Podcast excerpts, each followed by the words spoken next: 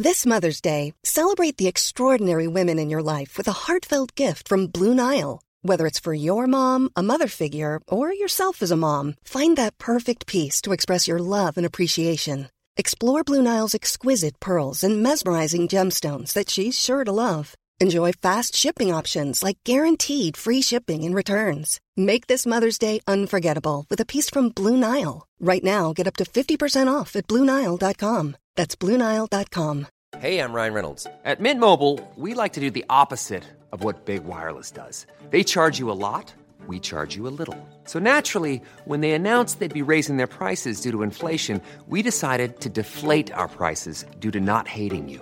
That's right. We're cutting the price of Mint Unlimited from $30 a month to just $15 a month. Give it a try at mintmobile.com slash switch. $45 upfront for three months plus taxes and fees. Promo rate for new customers for limited time. Unlimited more than 40 gigabytes per month. Slows. Full terms at mintmobile.com. The Telegraph. The Telegraph. Podcasts. Good morning. I'm Daniel Hardacre, and welcome to your two minute briefing. It's Wednesday, the 6th of December, and Rishi Sunak faces up to 10 ministers quitting if he uses emergency legislation to bypass the European Convention on Human Rights and force through the Rwanda plan. The ministers are largely from the One Nation group of more than 100 centrist conservatives and issued a warning yesterday that overriding the convention would be a red line.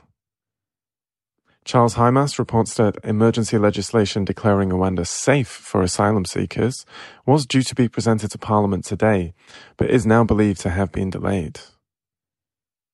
Next, the Telegraph understands that Boris Johnson believes the COVID inquiry should urgently examine the harms caused by lockdown. The former Prime Minister, who is set to appear before the inquiry today, has told allies he thinks it is legitimate to ask whether the right questions are being addressed. In particular, Johnson is concerned that the impact of lockdown on the economy and children's education has not been adequately examined.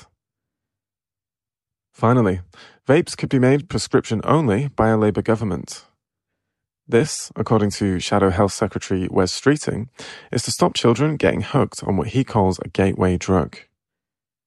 Streeting said that Labour was considering the move as he accused big tobacco and the vaping industry of crying crocodile tears about the rise of vaping among children. Elsewhere in the Telegraph today, Sam Ashworth Hayes decries that Britain has opened up its welfare state to the world and Sarah Marshall explains why the golden age of airport lounges is over. For now, though, that's all from us until your next briefing this evening, which comes from Joshua Hughes.